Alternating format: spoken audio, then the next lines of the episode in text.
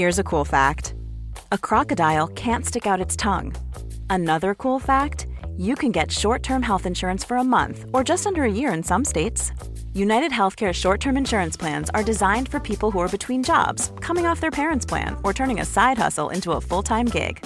Underwritten by Golden Rule Insurance Company, they offer flexible, budget friendly coverage with access to a nationwide network of doctors and hospitals. Get more cool facts about United Healthcare short term plans at uh1.com. Hi, I'm Daniel, founder of Pretty Litter. Cats and cat owners deserve better than any old fashioned litter. That's why I teamed up with scientists and veterinarians to create Pretty Litter. Its innovative crystal formula has superior odor control and weighs up to 80% less than clay litter. Pretty Litter even monitors health by changing colors to help detect early signs of potential illness. It's the world's smartest kitty litter. Go to prettylitter.com and use code ACAST for 20% off your first order and a free cat toy. Terms and conditions apply. See site for details. Do you want to meet myself and Ollie Davis of Wrestle Ramble fame? Well, you can do just that by joining us at Wrestling Media Con on September 8th and 9th from the Bowlers Exhibition Centre in Manchester, England. Ollie and I will be doing a live episode of Wrestle Ramble as well as signings and photos, but that's not all. Wrestling Media Con will have shows from Cultaholic, Inside the Ropes, Wrestling with Regret, Don Callis, Botchamania, Art of Wrestling, Sean Waltman, and more. There will also be the first ever Wrestling Media Hall of Fame and wrestling shows from Impact Wrestling, where they will be taking on the best the UK has to offer, and Revolution Pro Wrestling, featuring the legendary Jushin Thunder Liger defending his British J Cup crown. Tickets are on sale now, so head over to WrestlingMediaCon.com. That's WrestlingMediaCon.com. Support Wrestle Talk! Give us a subscribe. Making their way to the ring at a combined weight of undeniably sexy, hailing from London, the Wrestle Ramble Podcast! Hello and welcome to the Wrestle Ramble podcast. I am Ollie Davis and I'm joined by Luke Owen. Hello, Swaff Nation, and a hello to you, Oliver Davis. How the devil are you? I'm excited, Luke, because Why are you excited? In two hours exactly, we will be in a little screening room in central London, a secret location, Oh. and we will be shown the first episode of WOS Wrestling. This, this is ITV's uh, relaunch of the World of Sports show that they did, now Hmm. rebranded as WOS Wrestling, which is hard to say if you say it quickly. which you discovered. W-O- WOS. yes. Uh, so the trick is focus on the W. WOS. oh, I see. yeah. Right. No, I and like then the, that. the OS falls in place afterwards. yeah, rather than trying to like WOS. Yeah. Yeah, I see what you're saying. WOS. Yeah. What's up? What's up? What's up? So we're going to a screening of the first episode of that. Mhm. I really enjoyed the uh, the original relaunch that they did. Uh, The pilot episode, The yeah. pilot episode in New Year's D- Day was it New Year's Eve or New It Year's was Day? New Year's Eve, New Year's Eve, 2016. I, was try- I couldn't remember because I remember I recorded it so I could watch it the day after whichever one I thought it was. Mm. Um, and I, I thought it was really good. And like the the lineup they've got, the roster they've got is really great. Mr. Will Ospreay. I was going to say you've got Ospreay in there, Joe Hendry of this parish. We've also got um, people like Rampage and Nathan Cruz. Rampage is great. Rampage is great. I feel like Rampage doesn't have the kind of exposure that he deserves. So I Yeah. really hope that everyone, like you know, American viewers or fans of this show, who will check this, check out WOS, uh, they'll they'll be they'll get to become more familiar with Rampage, and he's just such a good worker. and got Davy Boy Jr. on there, Mm-hmm. and our boy that we were praising on the Patreon podcast, Doug Williams. Oh yes, a real. Big s- Doug. I, I always want to say stalwart, but I can never really say that word right. I try to say. I actually try and say it on this show. He is so important to British wrestling. Like he, Mm-hmm. he was one of those guys that all the like the Ospreays and the Skulls and the Junior the Sabre Juniors now, like they they would have been watching Doug Williams at little indie shows when the British wrestling scene Was not dead. the the same size as it was now. Yeah. yeah, Absolutely. So yeah, dead, to dead, dead's a harsh word. But yeah, because you still had like the FWA. And exactly. stuff. Yeah, it was alive, but it wasn't at like the level that it is now. No, like no, I suppose in comparison. Yeah, Mm. like now at the moment, you know, it's by now, but that's because of people like Doug Williams and Jo- paving the way. yeah, Jody Fleisch and Jonny Storm. Fleisch, yeah. Essentially, I feel like we're repeating ourselves from our Patreon podcast, but can I use that as a segue? Go on then. Plug the Patreon podcast. If you want to hear me and Ollie talk about TNA Destination 2011. It's Destination X, Des- what did I just say? Destination. just Destination 2011. We talk about Destination X as well on the podcast 2011, um, featuring AJ Styles versus Christopher Daniels in the Meh. main events. Meh. Uh, but don't give away all the views. Um, Rob Van Dam and Sabu. no. Rob Van Dam and Jerry Lynn. Oh, okay, the Rob what Van- show are you talking about? that was a good match. that was a good match. that. Yeah. Why did I think Sabu? No, you're right. Because you said Rob Van Dam. That's- Usually Sabu just follows. But I wanted to use that as a segue to plug the Wrestle Ramble extra poll being open for Patreon backers who want to become a pledge Hammond. You can vote in the poll for what episode we're going to do next, and $5 backers will get that episode in the middle of next month. But I thought it would be interesting to you mm. because currently there is 2% in it. No, at the top. Because the a lot top. of SummerSlams, I love a lot of SummerSlams, but one in particular. There are four SummerSlams on offer 92, 2000, 2002, and 2010. What and 2010 was the Nexus show. Yeah. Of course, 92 was the one from Wembley Arena. Indeed. In the UK, uh, 2000 is my favourite pay per view of all time. Well, you know, Mhm. from my youth. Yep. And 02 is the fantastic Shawn Michaels return match against Triple H. And Brock v. Rock Mm. uh, for the God, next that HBK match is good. It is good, but I can tell you, I just want to give you a Okay, quick okay, sorry. because there is two percent in in it at the top of this. Tell me who's leading first. SummerSlam two thousand Yes! Get in! at thirty four percent. It is currently SummerSlam two thousand leading by two percent. Just two percent behind that though is SummerSlam twenty ten. Oh no, people want to hear us talk about bad stuff. And going by a lot of the comments in this, bearing in mind as well, 2010 was suggested by Real Dan's Dan. Bless his Ah, heart. no, And there's Dan. a, there's a lot of comments that are just like, God, it'd be so funny to hear them talk about this. Because I've been like, I'm pushing this online. I've been pushing this like, it's Ollie's favourite pay per view of all time versus the pay per view that nearly made him quit watching oh God, wrestling. You're right, it did. so it's like, it's all built around you at the moment. You're like the forefront of this Isn't month's everything, Luke. this month's Patreon podcast. It's all based around your personal feelings towards these pay per views. And it's not like, oh, we'll do it the month after. That's not how this works. It has to be from the month of it happening. So I wouldn't be able to talk about SummerSlam 2000 until a year later. Or 2010 until a year later. And that's only if it gets nominated again. It might not get nominated next year. Okay. So- well, let's just see. It's in the SWAF Nation's hands. Yeah. We're uh, speaking of patron exclusive things. We're uh, we're sort of gearing up for our top five matches of the month podcast, Ramble Club, We certainly which are. is you know, I've well, got- it's difficult because G one. Yeah, pretty much. G- I mean, G1 has already had two five star matches from Dave Meltzer.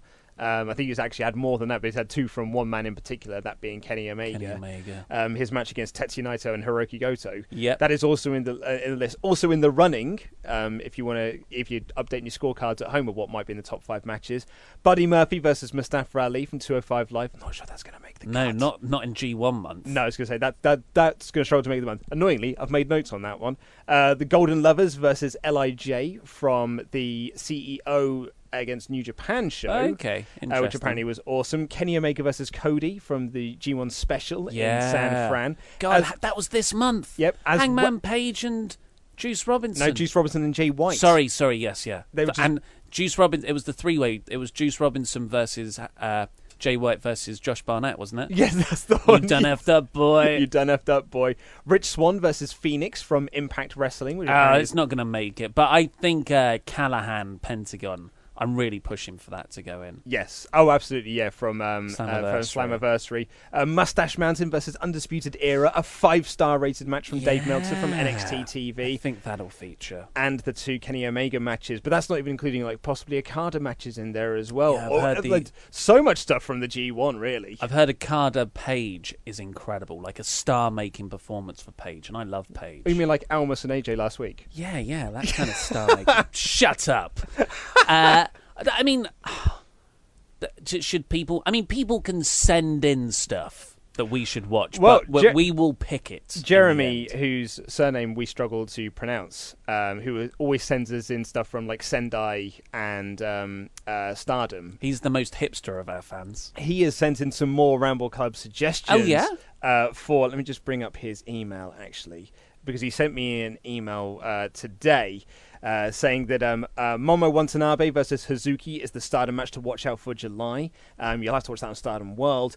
Uh, and he said next month on August 12th is um, Mayu I- Iwatani versus Kex- Kagetsu, uh, which is on August 12th, and that's going to be an absolute banger, apparently. These syllables sound great. Also, I remember I meant to mention this earlier. Have you seen that um, Meiko Satomura is coming over for Eve Yes, in September? Yeah, yeah. I think we should go to that I because think. Well, I- those Eve shows are always very good. Apparently, absolutely. But I, I particularly, I really want to see Meiko Satomura, you know who was at the Eve show last September? who was at the Kate Nash. Yes, she was for Glow. That's Yeah. right. She shot an Glow. angle with them. Glow, glow, That glow. is my wife's favourite thing to do whenever watching Glow is to go Glow, Glow, because she's like a little mini Kate Nash. Yeah. beautiful. That I mean. um, we haven't already got time to dive into. Actually, no, I, am going to dive into some correspondence before we get into the show itself. Um, first up, we've got this from Brock Batty, who just sent an email saying Luke was right. I always like those sorts of emails. I wonder how this one made it in. Hi, Luke and Ollie. I just wanted to settle a disagreement you guys had probably a few weeks back by now. I'm a little behind on the rambles about how you pronounce Melbourne. Luke was 100% right. It is Melbourne. Yeah, I mean, I knew, I knew that. I was just, uh, I was just ribbing. Yep. I'm currently in the middle of planning slash paying for a huge trip to America at the end of the year, start slash start of next year, where I will hopefully get to go to the Royal Rumble, but I plan to become a pledge hammer once I get back. Keep up the slightly above consistent work and being the best wrestling podcast around. Shut the hell up, Luke. You guys are better than Bruce. and thank you for reigniting my love for WWE. Please bring back the spoons. Love from down Oh, under. okay. Brock. I haven't got my laptop with me. No. Can you make a note for spoons on Saturday? Yeah, we'll do some spoon chat on Saturday. spoon. We'll spoon each other. Absolutely. Oh, I bloody love a spoon. Are you a big or little spoon? Uh, I start off as the big spoon, and then I roll over because I get quite heavy. when I go dead weight, you don't want to be underneath. me. Absolutely. My head, in particular, apparently, is just too heavy. It just goes, Ugh! and it, you know, really presses into the back of Anna's head. So I'm the same way. Mm-hmm. from my wife gets too hot and she's like, "You fall asleep so quickly," and my arm just like drapes over, and then she's pinned, and then she can't move. I did, one, two, three. I did a bit of sleepwalking last night. I'll quickly tell you this though before we go, because I was thinking I had it was playing on my mind a lot this morning. So I woke up sort of in the middle of the night in my dream world, in in my sort of like altered reality Mm. of between sleep and between awake. I thought that a friend of ours, Tom, was in the living room and he was waiting for my wife to cut his hair, and then she, I'd say, like a dick. Just walked out of that room, walked into our bedroom, and got into bed and started going to sleep. Oh, so I looked on. over and I was like, and I started like shaking and I was like kissing her back and I was like, babe, babe, you need to get up. Tom's waiting to get his hair cut. and she was like, one was like, Tom, need, like Tom's waiting. He's outside. It's so rude that you've just come in here and tried to go to sleep. And she was like, no, it's okay. And I lit- I rolled over annoyed. Like I literally was like, I cannot believe you're doing this. And I l- rolled over annoyed. And she's, I was talking about this morning. She was like, I had to check if you were annoyed at me because I, I rolled over. I was like, Are you okay? And you literally went, Yeah, I'm fine. Oh wow! And I woke up this morning going like, "Oh, I was annoyed at Kate last night because I thought she was meant to be cutting our friend's hair and she wasn't doing it." Well, nice one, Dream Kate. I think that's Kate's fault. I think it's so as well. Yeah. Right. Anyway, let's get on with the show. We've got SmackDown to talk about, and it was well, it's a mixed show. Where last night we got a segment that Paige set up. She announced it last week. She said she's going to reveal who AJ's next challenger is. There's no two triple threats that where you have to win, and if you win, you face each other for the number one contenders slot or a tournament thing. It's just Paige, the general manager, the best general manager we've had in WWE for years. For, for, for a long, long time. She's so good in the role. And she. What about Daniel Bryan? Oh, yeah, he was good. Yeah, but he always had that Shane dynamic that kind of dragged him down. Paige is just like an unequivocal success for me. There have been times though with Paige, and I like Paige, but there have been certain times with Paige where she has like a heel has come out and said like I want to do this, and Paige gone, well, I'm not giving you that. I'm just going to give you exactly what you asked for. Yeah. and it just makes her, s- and that's not her fault. That's the writing making her look like a doofus. But it's still not a Shane McMahon. It's it's better than Kurt Angle. Yeah. Uh, so AJ comes out to this this the Paige has got like a podium thing with a contract on it, and AJ's like, I uh, I can beat anyone. I'm phenomenal. Are you going to get some? Isn't it that what he says usually? And uh, then James Ellsworth comes out and interrupts, and I forgot this was even a thing. I thought this was a really nice, neat callback to the whole AJ Ellsworth And Dean Ambrose. dynamic and yeah. feud. Because back then, Ellsworth was the baby face, if you can imagine such a And then thing. he turned heel Yeah. on AJ Styles. turned heel on. Oh no, Dean turning on Dean Ambrose, because yeah. Dean Ambrose was the babyface, wasn't he? And AJ was the heel at that Yeah, point. yeah, yeah. Oh man, I forgot that little wrinkle to it. Yeah. So, yeah, James Ellsworth comes out and sort of does a comedy stoppage of Paige's big announcement. And that's when Paige is. It's finally had. He's, she's had enough of Ellsworth. The Asuka feud's over. Don't know why she couldn't have had enough of him maybe before the whole shark cage debacle. And she gets security to come out and she says, You're fired. I've got two words for you. You're out of here. And they, they literally carry him to the back and throw him through a door. And it cuts back to AJ. AJ's like, That James Ellsworth. But then Samoa Joe attacks him from out of nowhere and chokes him. Samoa Joe and AJ Styles. Absolutely, and on the page thing as well. When you called her a, good, a very good GM, she caught up with them backstage. and was like, "Hey, I picked you because you're unpredictable." And Joe and Joe was like, "What are you doing out there?" Joe's like, "Well, I'm being unpredictable. It's exactly why you picked me." Wild card, this guy. exactly. Um, but yeah, AJ versus Samoa Joe, lovely stuff. It's what we thought we might get at SummerSlam, and I'm very happy we're getting it. This should be a corking match. It's it, and we watched TNA Destination X very recent. We watched it last no this month for our Wrestle Ramble extra podcast for Patreon people. And.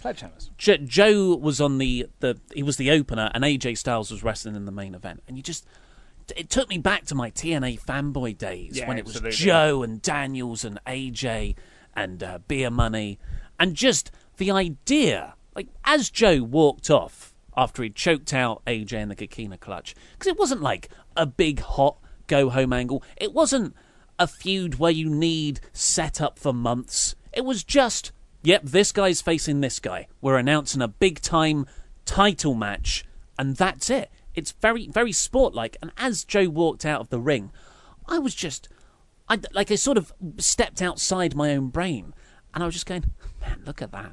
Look at that. AJ versus Joe in a WWE ring in 2018. On one of the big four, no less. On SummerSlam, yeah. At SummerSlam. This is going to be absolutely awesome. Joe looked really great as well. Like he looked good last week when he was killing Tye Dillinger. He looked awesome again today when he was killing R Truth. Very quick. Very killing. quick killing of Yeah. R Truth. A wrong killing. A wrong killing, if you will. And then he just looked great, just attacking AJ from behind. And like it was great because it felt very chaotic because they were throwing James Ellsworth out of the building, and it's not like they then cut back to AJ so you could see him being attacked. They cut back to AJ already being attacked, so it's almost like you as the viewer, it's like blink and you'll miss it. Hmm. It, it was awesome. It made it feel very chaotic. I get that. And but if it was me, and I, I enjoyed the segment, but you know, if I was doing this, I think it's a much better visual to cut back to AJ. AJ's laughing at Ellsworth, but in the background, you get that bit of Germanic irony where the viewer knows Joe's there, but AJ doesn't. I think that would. I, I always like that kind of visual. Of, Okay. I'm standing behind you. Yeah. Gonna get you, a AJ. I certainly see what you're saying. I, I really liked this chaotic chaoticness mm. of of the segment. And you mentioned the R Truth match. The R Truth match came almost immediately before this segment. And when that happened, I actually thought, well, the rumours and the reports have been it's going to be Joe versus AJ.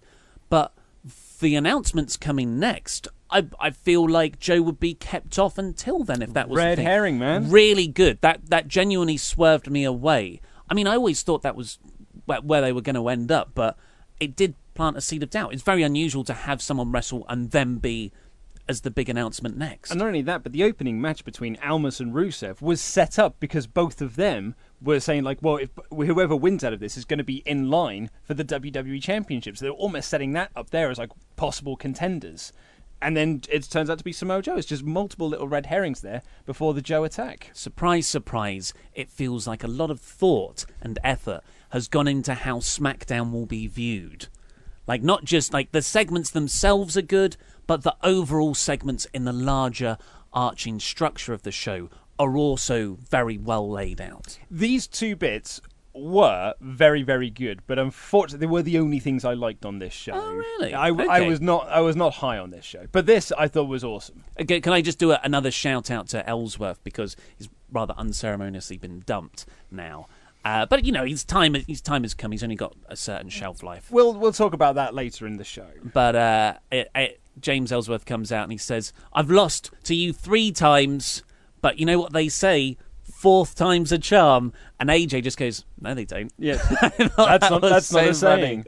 I really like that. Uh, James as well thought was really good in here in his final moments, and uh, had a nice little nice little wrinkle to it. But so, so the whole cut because Ellsworth is a comedy character. This was played up for comedy with Paige throwing him out. But then you've got a very serious AJ and Joe. And I read a few reviews online where people didn't like that contrast, where you went from comedy into seriousness. They thought it Hmm. undermined the Joe AJ angle. I personally loved it. I Yeah. thought it was nice to almost wrong foot you and drag it out. And like you said, it adds to that chaotic thing. Mm-hmm. You can go from, I mean, that's how dramatic, uh, what's it, co- comic relief. You have comic relief to make the tension feel all the much more significant. Ellsworth also had a really great line when talking to Paige because the reason Paige more or less fired him is because he started insulting her, and he just had awful Jerry the King Lawler levels of jokes where he's like, "Look how pale you are. Are you a ghost?" Yeah. to really like. Diggity, dig, diggity dog. Breaking. Dig, dig, diggity, dig, diggity dog.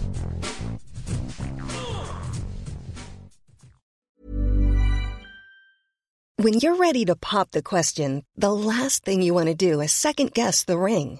At Bluenile.com, you can design a one of a kind ring with the ease and convenience of shopping online. Choose your diamond and setting. When you find the one, you'll get it delivered right to your door. Go to Bluenile.com and use promo code LISTEN to get $50 off your purchase of $500 or more. That's code LISTEN at Bluenile.com for $50 off your purchase.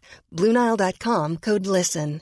Hey, I'm Ryan Reynolds. At Mint Mobile, we like to do the opposite of what Big Wireless does. They charge you a lot, we charge you a little. So naturally, when they announced they'd be raising their prices due to inflation, we decided to deflate our prices due to not hating you. That's right. We're cutting the price of Mint Unlimited from $30 a month to just $15 a month. Give it a try at mintmobile.com slash switch. $45 upfront for three months plus taxes and fees. Promo rate for new customers for limited time. Unlimited more than 40 gigabytes per month. Slows. Full terms at mintmobile.com. Hold up. What was that? Boring. No flavor. That was as bad as those leftovers you ate all week. Keke Palmer here, and it's time to say hello to something fresh and guilt-free. Hello Fresh. Jazz up dinner with pecan-crusted chicken or garlic butter shrimp scampi. Now that's music to my mouth. Hello Fresh. Let's get this dinner party started. Discover all the delicious possibilities at hellofresh.com. Hi, I'm Daniel, founder of Pretty Litter. Cats and cat owners deserve better than any old fashioned litter. That's why I teamed up with scientists and veterinarians to create Pretty Litter. Its innovative crystal formula has superior odor control and weighs up to 80% less than clay litter. Pretty Litter even monitors health by changing colors to help detect early signs of potential illness. It's the world's smartest kitty litter. Go to prettylitter.com and use code ACAST for 20% off your first order and a free cat toy. Terms and conditions apply. See site for details.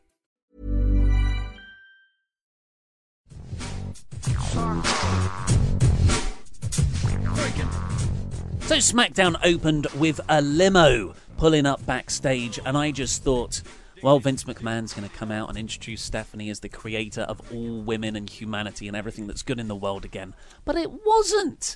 It was Miz and Maryse and what we thought was Monroe Sky. See, I didn't go Vince. I didn't think it was going to be Vince and Steph because Vince was not going to come out to the B show, my friend. I mean, I was ex- I wasn't even expecting it to be the Miz, but I was like a ooh, who could this be? Ric Flair. I usually at limos. I think Ric Flair. But I was really pleased to see it was the Miz as the A-lister, and I got actually I was really glad to see Maryse back as well. Mm. And uh, and then when they brought Mon, well, what we thought was Monroe Sky, I was like, this is good. I'm liking this.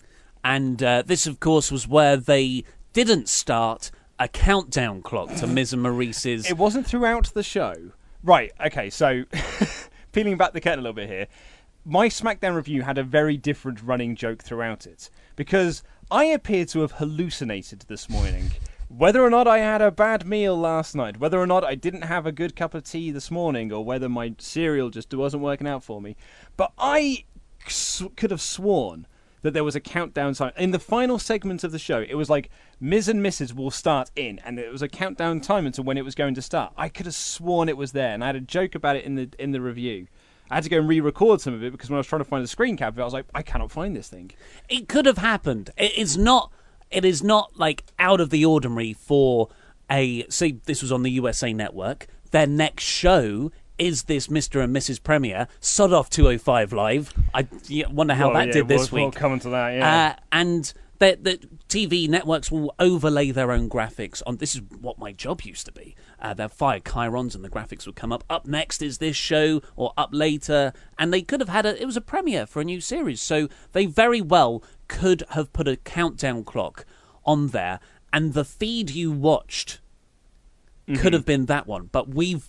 Everyone else has watched a I've- different feed. Absolutely, I've not found it since. So I'm almost willing to say I just hallucinated it. It's in my notes. I wrote it down in my notes, but clearly I imagined it. because Luke made a really funny Extreme Rules uh, counter Oh, joke. It was hysterical. and he had to take it out And you'll he ne- couldn't prove it. You'll never see it again. It's we, we don't usually have to fact check our own reviews. like the news, we, we you know like we try and find as much information as Yeah, yeah, possible. But opinions, Uh, yeah. you'd think that's kind of there for you already. You'd think that you'd, when you take notes on a show, you could just write your review, but nope. Apparently not. Apparently, I just made stuff up.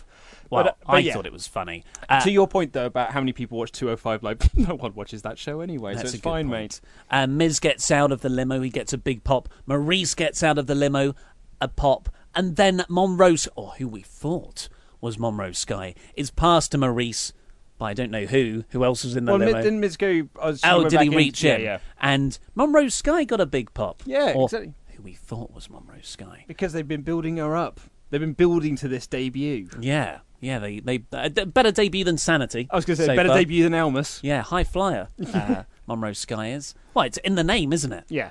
I wonder if she's related to Reby Sky. Is is she the, the The, godmother? I was going to say you can't say the mother because that's definitely no, Maryse. no.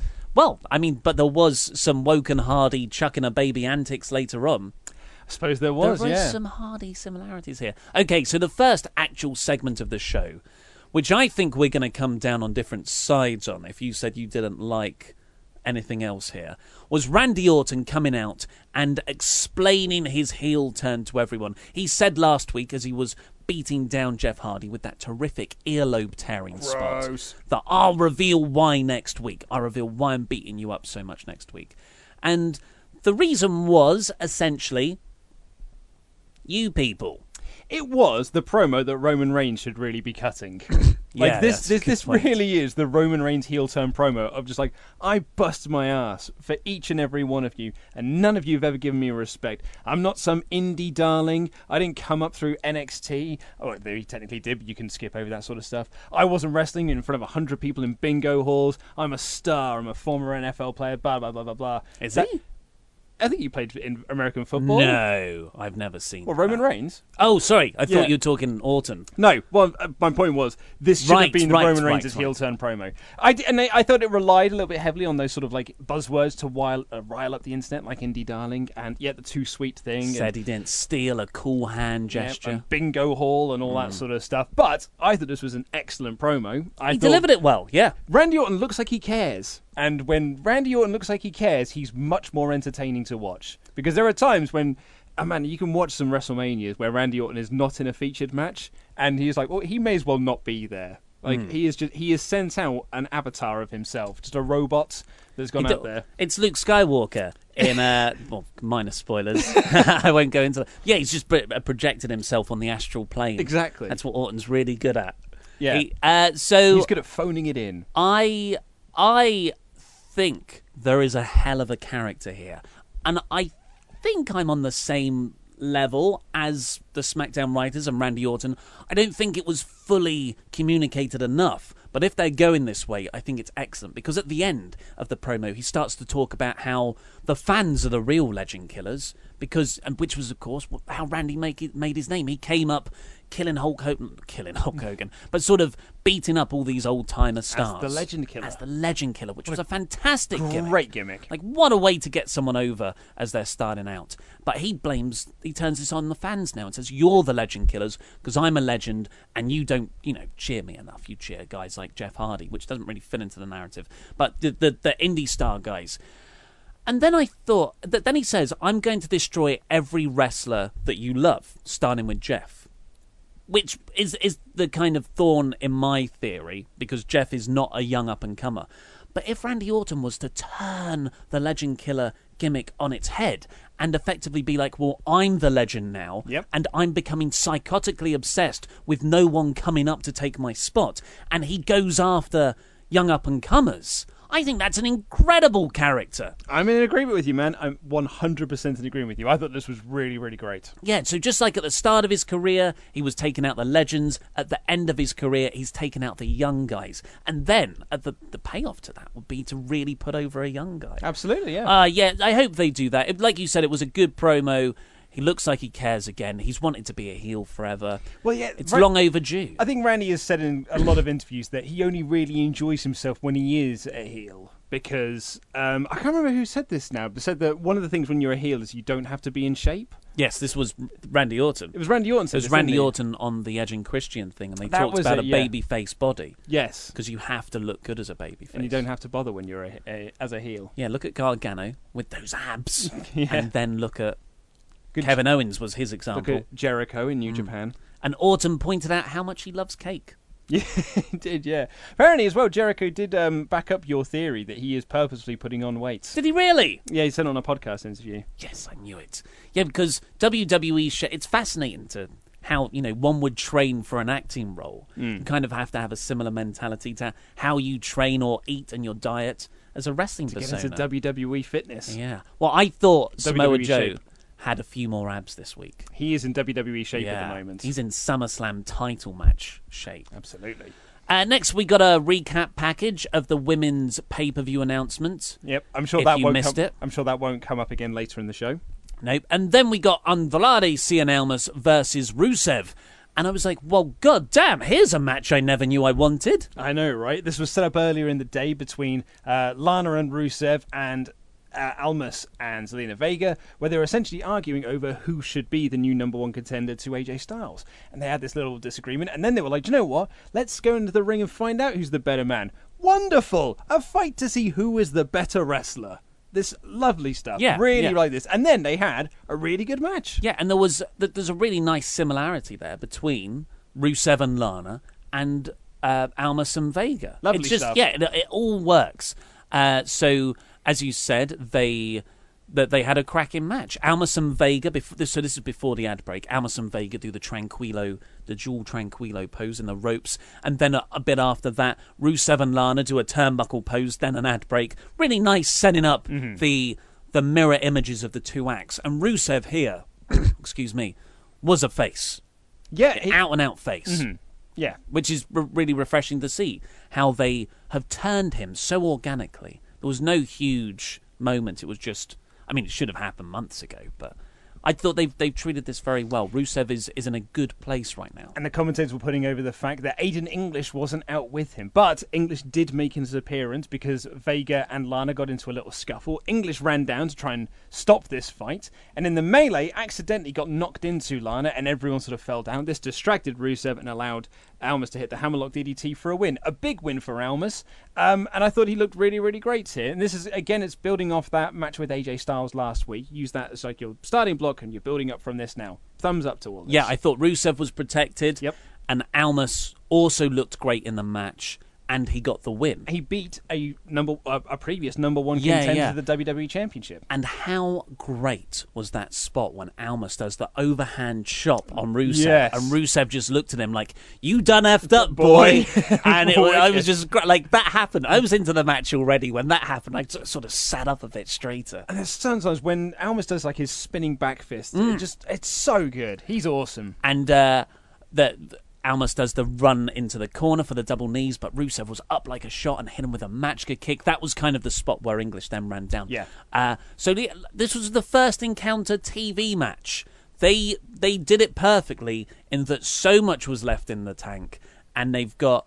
It was still a really fun match. I, I, I would love to see this develop into a, a long time rivalry. Yeah. Um, but not not anytime soon. You know what I mean? Like I, I think this is a really good back burner feud. Yeah, so you don't want to do this as their match at SummerSlam. I don't want to see it in and out for the next three months. well, I, I don't want to see it five times in the next couple. you're watching the wrong company. Yeah, yeah, I know. Um, and then uh, backstage, Lana and English were were arguing. Yeah, and Rusev walked in and went shush, and uh, told them that no, perhaps neither of them are good enough for Rusev Day or good for Rusev Day, and he walked off on his own, leaving Lana and English to be like, "Wah wah, oh, what's going to Mm. happen next?" So, so what? What Oh, do actually, you I was going to say, gonna what. I'm an idiot, really, because I just said this is not a Summer. Uh, it could be a SummerSlam match. It's not because it's going to be Rusev versus Aiden English on the kickoff show. Yeah. that's that's what I've always stuck with. I'm and I'm sticking with that. they, they do seem to be building that way. I, I, uh, like I always thought the money is in English, Lana, and Rusev as a trio.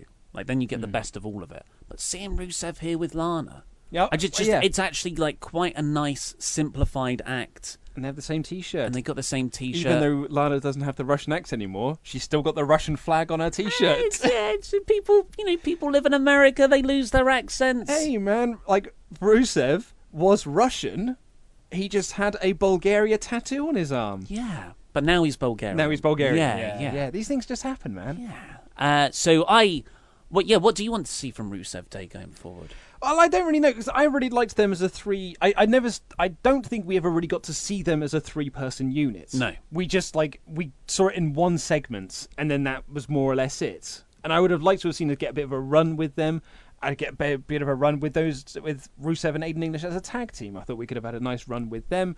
And it's, it almost feels like Rusev Day is an act that they've just never really bothered with. Mm. And now that, and now it's got to a point where no one really cares about it. So they were like, oh, I disagree. well, the Rusev Day chant is over, but you and I were talking about how like this act should have been capitalized on months ago, Mm. and I think that point now where it's kind of like cooled off a lot. So I think it's a point where it's like, well, we'll just break them up then, and as, it's almost breaking them up before you've even done anything with them. yeah, yeah. It's not like they were a, a force to be reckoned with. Yeah. Well, and they had the potential to be like an upper mid card semi main event They- spot of they- just winning matches by cheating. They had a chance to be like you know a real store, you know, a real figurehead Mm. of the tag team division. They really had an opportunity to be able. Or decided- just as like a single star, like intercontinental title or US title level. yeah, exactly. Well, you, but this was all very good. So that's two good things on the show so far. I'm just curious. I wonder which tag match you're going to go against. It's not really the tag match, to be honest. Oh, really? Yeah. So next up, we had Samoa Joe beating R Truth. Uh, R Truth and Tye Dillinger were talking backstage beforehand because, of course, Joe choked out Tye last week, and Joe beat Truth in seconds. Pretty much, yeah. Tr- This is Truth's first match since WrestleMania. And Oh, uh, he was in. He was in the Royal, was I believe so, yes. Um, and uh, they were putting that over on commentary. And yeah, Samoa Joe won very, very quickly. Uh, Good little showcase for Samoa Joe, and is similar to the time match last week, where both of them kind of got a bit of fire, but the moves were had they were you know they didn't they weren't very effective. Yeah, Yeah. yeah. I mean, nothing is super effective against Joe. It's No, just exactly. like that wasn't very effective. that move wasn't very effective. Joe unleashes Yeah. Kokina clutch. You lose all HP. Uh, backstage, Asuka was um, staring at the uh, Evolution pay per view logo, and then she cut a very excited promo about how she's excited for this pay per view. Um, and we, she said she's going to be fighting Billie Kay tonight. Yeah. Yeah. Uh, no, no, a, bit goofy. Like, Very that's, goofy. That's not the promo I want from Asuka. No, uh, and then Iconics also cut a promo about how great Evolution is and how it's going to be really, really cool. Um, but it's really weird as well because they cut a promo on the cell phone promo where they essentially said like, "Look how great we are! We beat Asuka."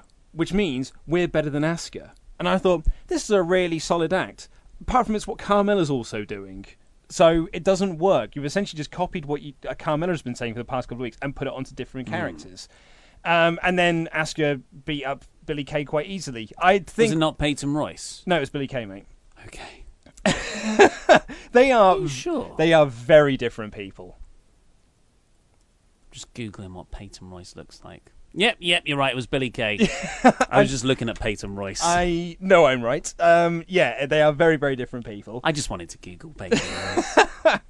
that I think that WWE are going to have to try a lot harder to rehab Asuka um, after Money in the Bank and Extreme Rules. For uh, two days that w- have been very focused on an all women's pay per view announcement, not many good women's wrestling matches. No, we had th- uh, three, um, and none of them have really been that good. Yeah, yeah.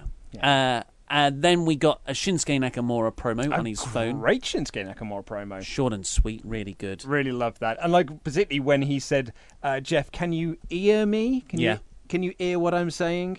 And then he was like, "Oh no, you've been bitten by a viper." and nearly did an impression. Then I thought, "Oh, actually, let's, let's, let's, yeah, let's let's, stop back. that. Let's cut that off." Uh, Miz and, uh, Miz and Maryse were backstage getting some photos taken in a pseudo press conference style. Mm-hmm. They had it all like a red carpet thing for their premiere later.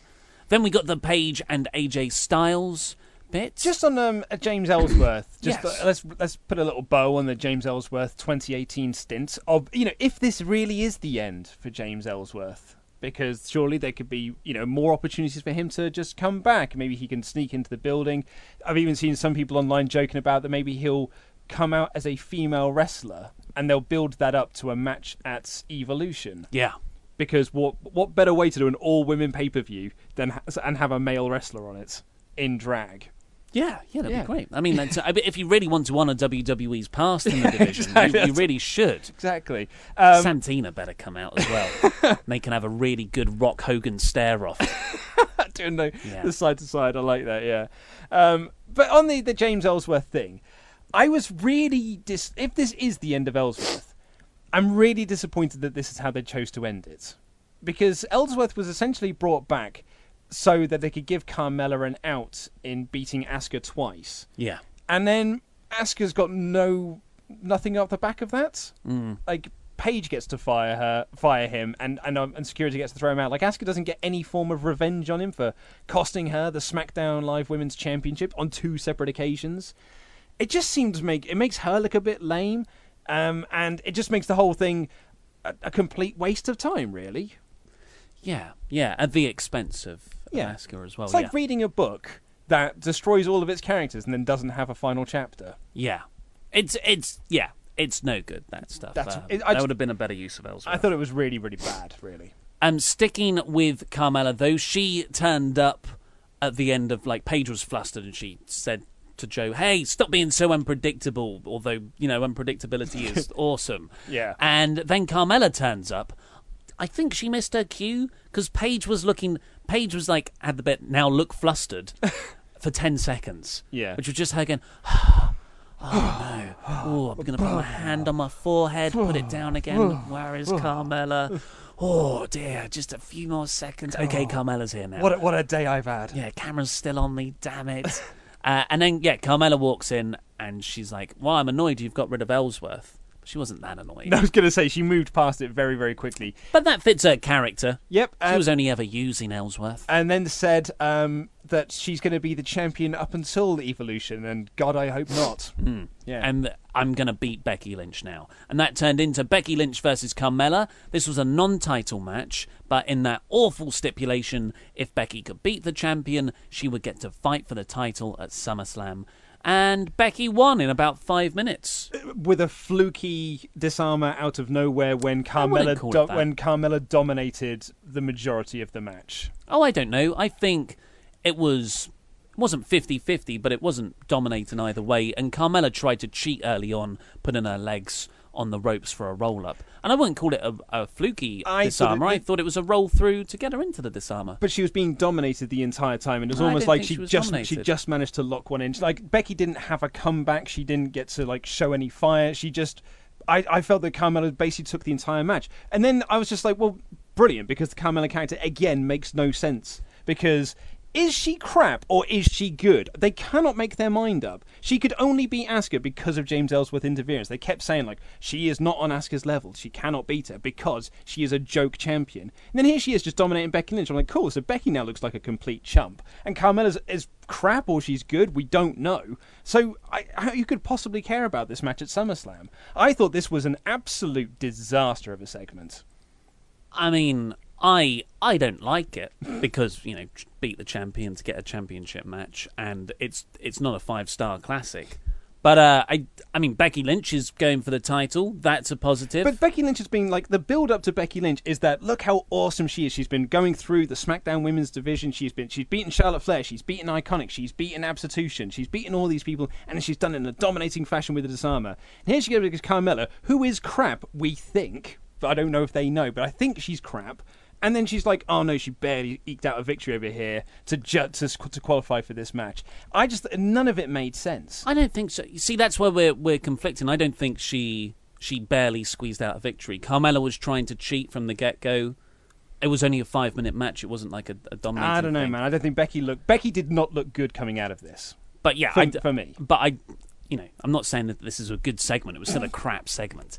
Uh, then we got the Bludgeon Brothers promo. It doesn't matter who wins the SmackDown Tag Tournament because we're gonna bludgeon them anyway. There'll be a bludgeoning. Oh, bludgeon this, bludgeon. Ooh. And do you want to take the next bit away? Uh, New Day beat Sanity. Um, in, Oh, in a, come in a on, very Luke. short- Well, who could, Come on, well, with some pizzazz. Well, no, because like it's gone to the point now where who could possibly care? Yeah. Like someone pointed out to me today on Twitter that Sanity as a team have not had a win on TV. They won their pay per view match, but and Eric Young won last week. But as a unit, they have yet to actually win. Um, they're just like they're, they're awful. I guess they're just crap, and no one should care about them. And they and like at the end of this. Um, the bar made their return to TV. The Usos were doing commentary, and New Day and Usos got into the ring, and the bar came out, and they were like, "We're gonna win, fella, because we don't set the bar. We are the bar."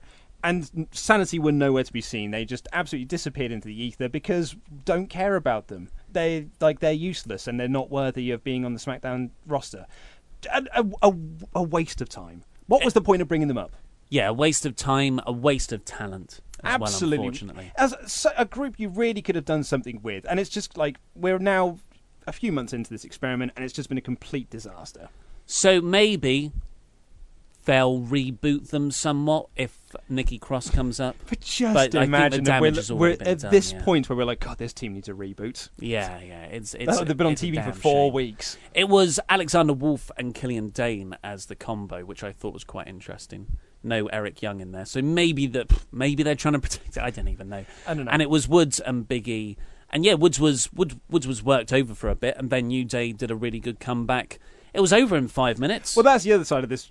So, The, the SmackDown show, and the reason I wasn't that keen on it is aside from the Almas match, there was very little Yeah. wrestling, on, like good wrestling on the show.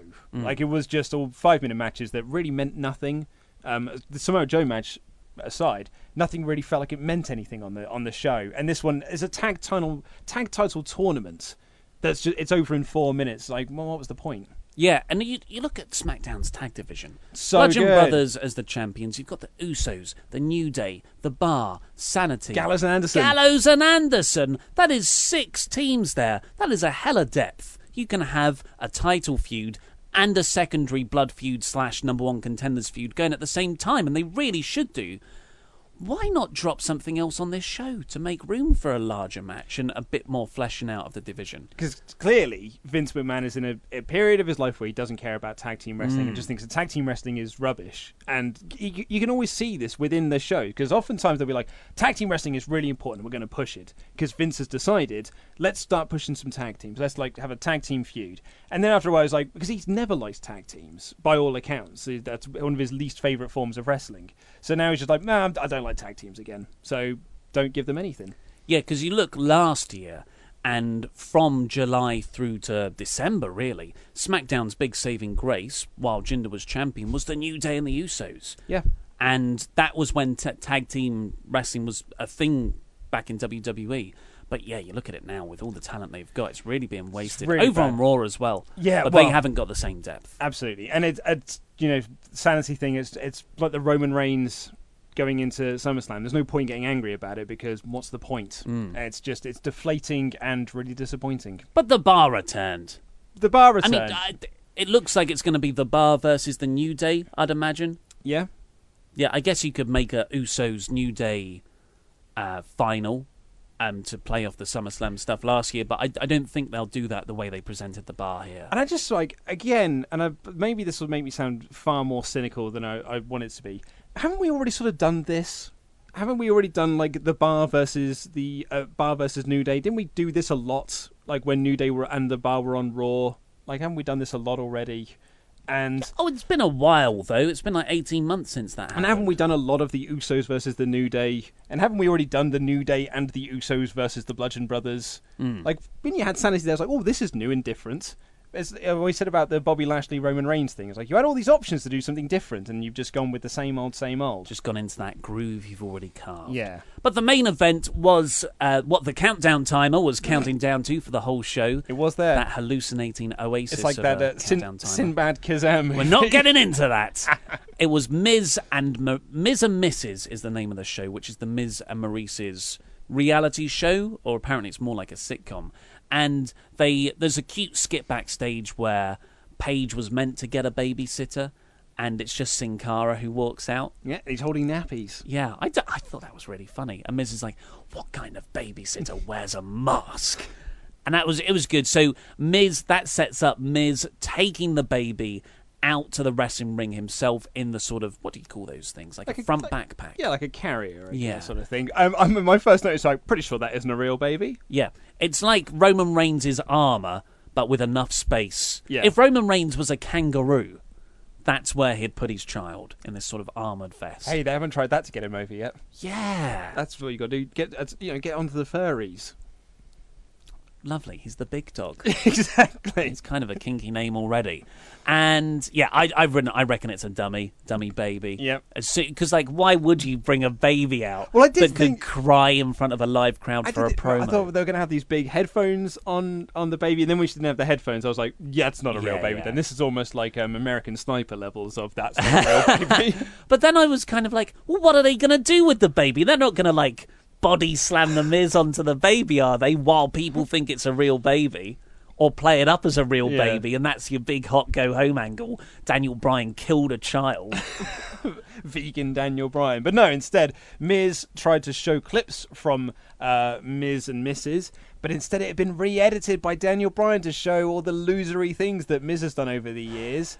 Uh, and then it cuts back to Daniel Bryan. He was like, ha, ha, ha, "All right, re-edited that." Or he said, "I don't know how that edit, that footage got re-edited, but oh well, it did." And I should apologise to you, but I'm going to apologise to you face to face. And this did lead to perhaps my favourite thing on the show, which was when Bryan beat up the security guards, walked up to the red velvet rope, unhooked it, walked through, and put the hook back on.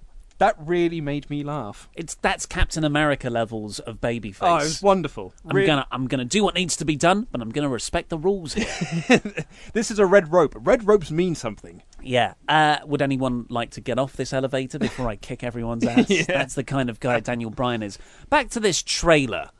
I just thought it was a normal trailer for the show. I did as well. At one, at one point, I was like, "Oh wow, they're going to recap Miz's career about how he got started. That's interesting." like I didn't really I never found this really offensive at any point. I thought, man, if this is your way to really get to Dan like to get to the Miz Daniel Bryan, you're just too nice. Yeah. You got you gotta stop pulling those verbal punches.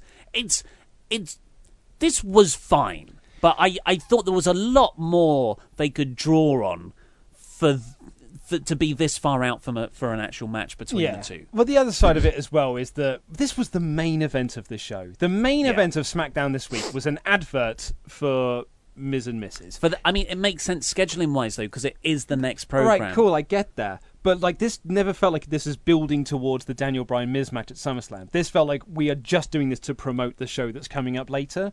And It so, needed a hotter angle. Yeah, so like nothing in this, nothing what happened here is really matters. All that matters is that you tune into the show that comes on after hmm. this, not 205 Live on the WWE Network, which you have to pay us to watch. Watch this on on TV for free instead.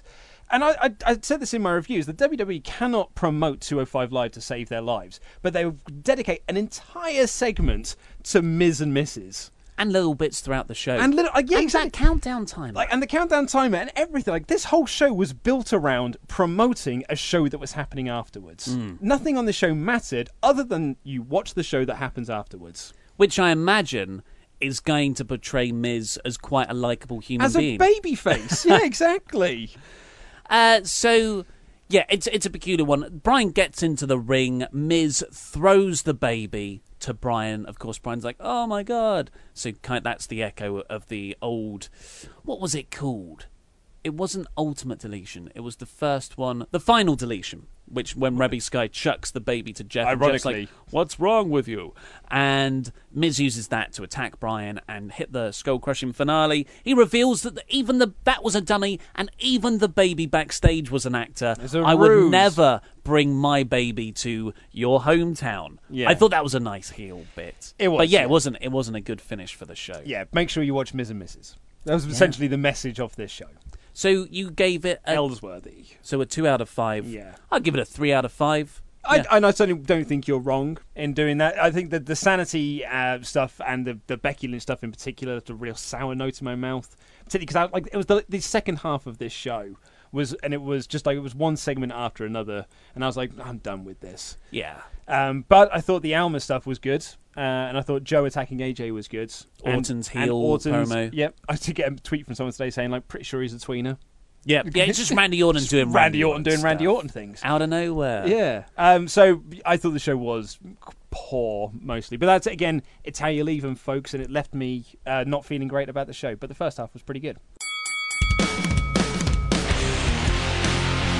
Michael, ooh, hello, Gindr- uh, Gendrau, maybe G- go with that. G E N D R E A U. Yeah, Gendru, sure. Gendru, sure. maybe? Yeah. Um, have you ever been in the ring with a hardcore legend? Hi, Luke and Ollie. My name is, oh, there you go, Michael Roberts, and I've a story here for you. One day, my friend Bobby and I bought tickets to an indie wrestling show near us because Rey Mysterio was on the card. It's the same show he injured his bicep on. Okay, We so s- March this year. Yes, we saw that they had meet and greets for the Young Bucks along with the hardcore legend himself, Mick Foley. So my friend and I bought photo ops to meet him. Before the show, we were waiting in line and noticed there were a ton of Bullet Club shirts, but no Foley shirts. Just Bobby and I were wearing Foley shirts. So when we finally got up to meet him, he asked my friend Bobby to follow him. So Mick takes him over to the Young Bucks and he says, "See, I'm still over." He was the nicest guy and happy to see us wearing his shirts. Later on that night, Josh Briggs was having a match with a two-on-one disadvantage because of the, some, uh, some dastardly heel tactics. So during that match, Mick Foley came out with Socko and even the score. After the match, Mick then cut a promo about how many Bullet Club t-shirts were there hmm. and, si- and how little Foley shirts there were. When he mentioned his shirts, Bobby and I stood up and started cheering. Mick then pointed to us and said, "There they are! Get in here!" My friend Bobby and I looked at each other in excitement, and he told us to climb over the barricade and get in the ring. So we did, and he went on to say how fans like us. Fans like us are the reason he's still over. He also looked into the camera and told his wife that he is still over. When we walked to the back with him, we had a nice, another nice conversation. It's truly the best time I've ever met a wrestler. P.S. Photo included. Feel free to show it off. Also, Mick was in pajamas because he left his actual clothes at home, so he wore those clothes for the next couple of days. That's that's not an excuse. And that is a photo of Mick with our friends Wow. there. And he is in his pajamas. They look like to be Disney pajamas as well. Yeah. But he has got a nice green uh, uh, check, check vest on. Yes. So a guy Well, there that's peculiar. yeah, and the guy there is wearing like the classic Cactus Jack T-shirt as well with the wanted poster, a T-shirt that I really, really do like. So thank you very much, Michael. That was an excellent, excellent Rusev Hay. That's a great story. Ah, what a nice guy Mick Foley is. Yeah. Because my one, enc- well, I've had two encounters with him. Uh, one, it was just a normal signing, and that was just normal. Mm-hmm. You know, had a long line of people. He was seemingly very tired for a stand-up show he was doing. And the other time, I walk into where I used to work, which was which had lots of radio stations beneath me. And you know there'd be all the big people in there. There'd, I'd walk in and I'd see Professor Green. Wouldn't wouldn't care. Go to the side, Professor Green. I'll walk in and there'll be the wanted, and I'll be like, the, the Little Mix once asked me if they could use the loo. Which one? All for all of them. All of them? All of them. In unison? In unison, yeah, they all said it. They sung it and danced it. No, one of them asked, and they were all there, and I said it's through there. Rick Edwards But uh, would comment on the my lovely jumpers. one, once again, which one of Little Mix? Oh, I can't remember. This was before they were big. Like they had won X Factor, and then they disappeared for a year, and it was within that disappeared year. Yeah. that they. Uh, And then they came back. Awesome. yeah, um, and they are tiny, and they they were wearing really? heels. I think Zelina Vega's got a good foot on all of them combined. Like if they're on top of each other's shoulders, Yeah. Vega's taller. Like Muppet Man. Yeah, but uh, one day I walk in and I walk past, that walk go over to the lift, and then double take. What? Like the goat, The goat in the Aquaman, Aquaman trailer. Let's end the trailer on that one. That's that's strong enough to leave people with that impression. And there's Mick Foley just sitting like a regular guy on the like the couch. No one ever sat there. And I went, I just like looked back at the lift and thought, no, no, uh, is it? And I looked back, it was. And I walked over to him gingerly and I said, I'm such a big fan, sir. May I shake your hand? Oh. And he went, of course. And he shook my hand and I went, have a, have a nice day. and I just walked off. And I, but he was he, he was doing an interview for Kiss Radio apparently for I mean, that, that's the peak uh, Mick Foley audience, really, isn't yeah, it? On Kiss FM. R and B, eighteen to twenty four demographic. They love R and B and Mick Foley. Yeah, like that's, Usher. Usher. and Mick Foley. Yeah, Little Kim. yeah, Mick Little Foley. Kim. Like- God, we're dating ourselves. They like that music that all sounds the same. Yeah, that's that's the thing they like. That's that exactly it. Uh, got a quick email here from uh, Stephen Zucic, um, who has been in touch with us several times, Yes, really, over the last couple of weeks or so. Um, but this actually comes back from the last email he sent when you said he looks like Zack Ryder. Yeah. So, around a few weeks ago, when you read out my email, you saw my pick and got a Zack Ryder comparison. I've never had that before. I've been to a few shows in the last two years, being that's around the time I got back into wrestling. Um, so, essentially, never happened before. We went out to dinner before Extreme Rules in the arena. I was holding the door open for some old woman to head into the restaurant. As they walked through, one turns around to the other and said, He looks like Zack Ryder.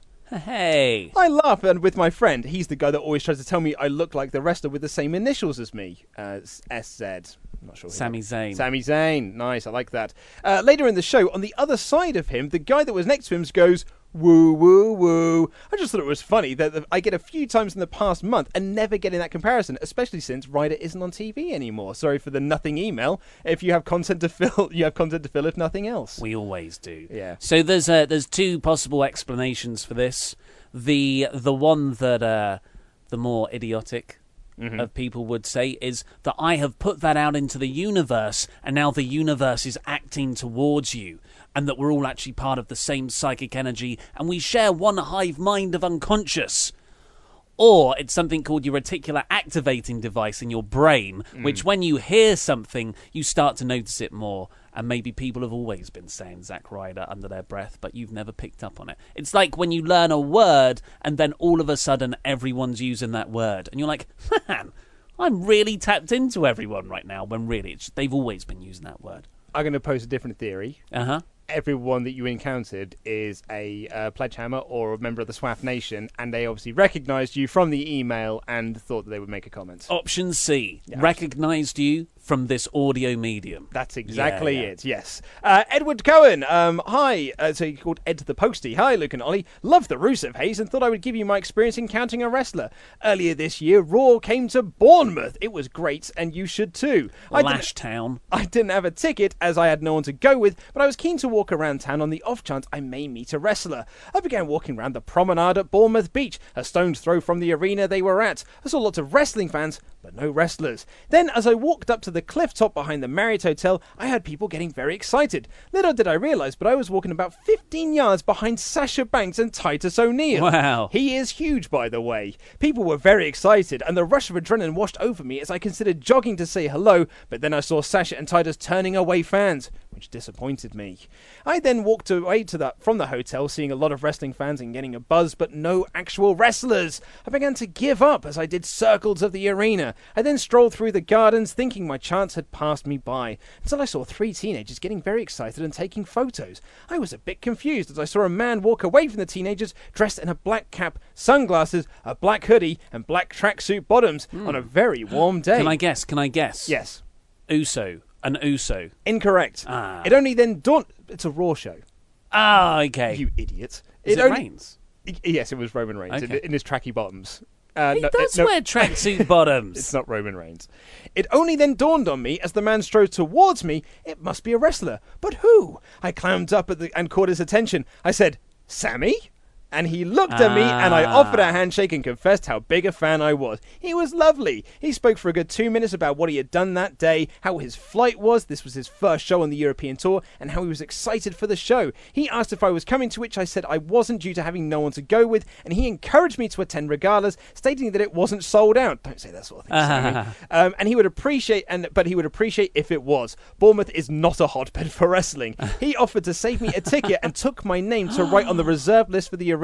I thanked him and I shook his hand for a second time, and he thanked me for being a fan. I didn't take photos, so I guess this is my equivalent. And that was my experience. Sami Zayn is legitimate lovely, uh, is legitimately lovely, and how WWE can book him as a heel offends me. Thank you for reeling. Keep up the great. Consistent content that gets me through my days working as a postman. Cheers, Ed the Postie. Nice. Great email. Um. So when? So what? What tour was that? the European tour, that would be the one. Last that, year? No, that'd be earlier this year because he went over to Ah. Raw after WrestleMania, didn't he? Okay. Yeah, yeah, yeah. I was just thinking because if it was last October or last November time, that was the tour that Kevin Owens and Sami Zayn were sent home from. Yes, it was. But they were SmackDown then. Oh, because it was a Raw tour. Yeah, you, Yeah. I don't know how many times you have to say it's a Raw tour. Do you want to quickly hear my only experience ever in Bournemouth? Uh, I do want to hear. I I'll would. I would love nothing more. went to a house party there of a friend when I was a student, and uh, he worked in social care. That was sort of his degree, and everyone there was also social care workers. All loved the drink. We were all having a, a, a fun old time partying. And then this guy comes along who's on their course, but he's an older guy. He's like 35, 40. And he is sober. He's been sober for many years. And he's come back and to like sort of pay it back, he he he's working in social care, so you, you can become a social worker. Throughout the course of the night, he has his first beer in like a decade, and not kidding, we are woken up at five in the morning by his wife, like running through the house, being like, "Where is he? What have you done?" Turns out he took heroin. He took, he took oh, heroin. and- What? and ended up in in like a whorehouse and then he was arrested You and are- it's like you fell hard Crikey! i know That escalated fast. That I was know. literally like that Anchorman joke. That escalated quickly. i don't remember any of that sort of thing it was yeah i, I mean I, I, hopefully he got that elsewhere but uh yeah big big times Big times. Um, I was going to quickly read out an email from James Huntley, who I think is an excellent fan, actually. I want to give a shout out to James Huntley. I think that James is almost on the same level as Real Dan's Dan in Ooh, terms but of he's, like, he doesn't put himself out there as much Maybe it's not. I mean, he gets in touch with a lot on social media, and I really enjoy his emails that he sends through as well. And he sent me through an email about um, it, his D and D character, and uh, he's recently upped his Patreon contributions and things like that. But now he's a good fan but I wanted to quickly instead end off this podcast. I went to go see Skyscraper last night. hot damn i, certainly forgot you did that So wrestling related, it's got The Rock in it. Also, video game movie related, because not only does it star The Rock, the star of 2005's Doom, it also stars Byron Mann, the star of 1994's Street Fighter, where he played Ryu. It's a video game crossover movie. who is Byron he? Mann, he was the he's like the police lieutenant. Oh, um, cool. The one that's okay. in like the little truck thing. Yeah, He- yeah. He's cool. He's good in it. He is. What did you make of the movie? Loved it, mate. Yeah. Absolutely loved it. It is uh, awesome from start to end. Not a single flaw to be found in that movie, aside from my one question I had. In the kayfabe world of this movie, what was the Hall of Mirrors for? Yeah, yeah, yeah. Well, it's for the end fight No, I. I get that, but in the kayfabe world of the movie, what is it there for? Because the Rock, like the lad, is showing him this big sort of Hall of Mirrors thing, and the Rock's walking around going like, "This is incredible." And I'm like, "Is it though, Rock? What is it? What is it doing?" So, so don't worry. This isn't a spoiler, folks. This is like the first five minutes of the movie when Rock is toured round this giant, well, like 122, The tallest something- building in the world. Yeah, yeah. And at the top, the the designer has, or the like the owner wants this to be the new attraction, like the top of the Eiffel Tower. He calls it the eighth wonder of the world. Yeah, but you're like, well, it's already high up enough. You don't need any more gimmicks. So what's he done? He's created a thing that shuts off all the view and he's put cameras everywhere uh, outside, and it sort of does a. It makes everything look like you're You're outside and you're, you're outside and you're, you're just floating. Yeah, floating in it. It's like you're actually walking through heaven. That I get. That is fine. But he's also before that he shows like these little mirrors that just sort of come up out of the ground, and as you walk through, you're at like different sizes and it looks like you're in different places. And I was like, yeah, I don't see what the point of this all is. Yeah, yeah, it's totally. I, I like the idea of fighting in heaven because that really fits with the entire theme of the movie, and it's quite visually spectacular. But don't have the mirrors. It was about my. it's own- purely for that little s- I- twist at the end, isn't it just? Absolutely, it's all it's there for. And I did pop for it. Yeah, yeah, I, I got fooled by it as well. um, so I'm, I can say it now. I don't think it's it's not a spoiler, but I'm like, ah, there's no one's falling off the skyscraper. Like, I want a few more bad guys to just plummet to their death that that aren't any. You want like a Die Hard moment, yeah, yeah. with Alan Rickman. And then at the end, I was like, come on, this this guy's got to go. This guy's got to be falling. And he gets pushed off, and I'm like, yes, okay, I'm going to get the C1. But as he gets pushed off, the hand grenade that he'd already armed falls up, and it follows him down, and it blows him up in the air. And I was like, you know what? That's better. That's that. That's. You know, I thought I wanted to see someone like hit the ground, but actually, I wanted to see someone explode in midair Yeah. while falling. oh, it's ridiculous. I loved it so much. I had so much fun with it. I walked out and I said to my wife, I said, "What did you think?" And she was like, five star movie." Like, yeah, I mean, it's not. It's it's it's, it's forgettable. Oh And- no! it's, you well, no, forget it right away. Absolutely not. I will disagree with that. I'm someone who does not do well with heights. I'm terrified of heights, in fact. And there were so many moments during that movie where my stomach churned, Ah, yeah, my good. stomach flipped, and I uh, I was like grabbing my wife, being like, "Oh my god! Oh dear! This is it's that he's too high. He is far too high up. I don't like this at all." And there's like a couple of moments where he's like, "Oh," like does a little Mm. fake out slip, and I was like, "Oh mate, I'm gonna be sick if I keep watching this." It's I loved it. Absolutely awesome. Uh, you looked at your watch then. yeah, because we've got to go I to know. that world of sport thing. Absolutely, yeah. We W. do. OS. We do have to get out of here, but thank you so much for listening. We'll be back on Saturday. James, I will read your email out then because I love Dungeons and Dragons correspondence. And if you are inter- interested in learning a bit more about D&D, Xavier Woods has just posted up a video of him and Ember Moon, an NXT guy who I don't know, and Tyler Breeze playing through the the, the 5e like um sort of training session. Really, it's the it's the one that they give you in the uh, the starters guide, and it's and it's wicked. It's really fun watching them play it. They're not very good at it, like, but you know, it's fun watching them play nonetheless. So uh, we'll read that out on Saturday, and we'll see you then for the magazine show. Take care. I love you. Goodbye.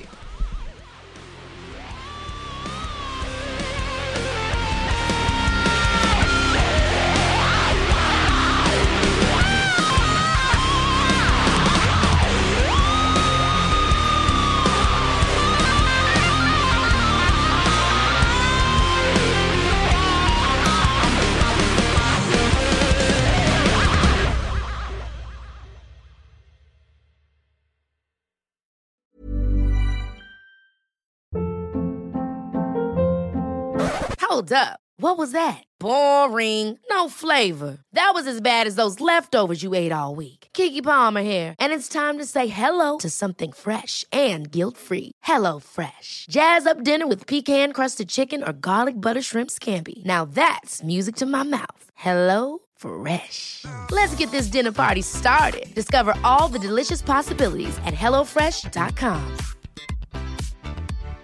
Hi, I'm Daniel, founder of Pretty Litter. Cats and cat owners deserve better than any old fashioned litter. That's why I teamed up with scientists and veterinarians to create Pretty Litter.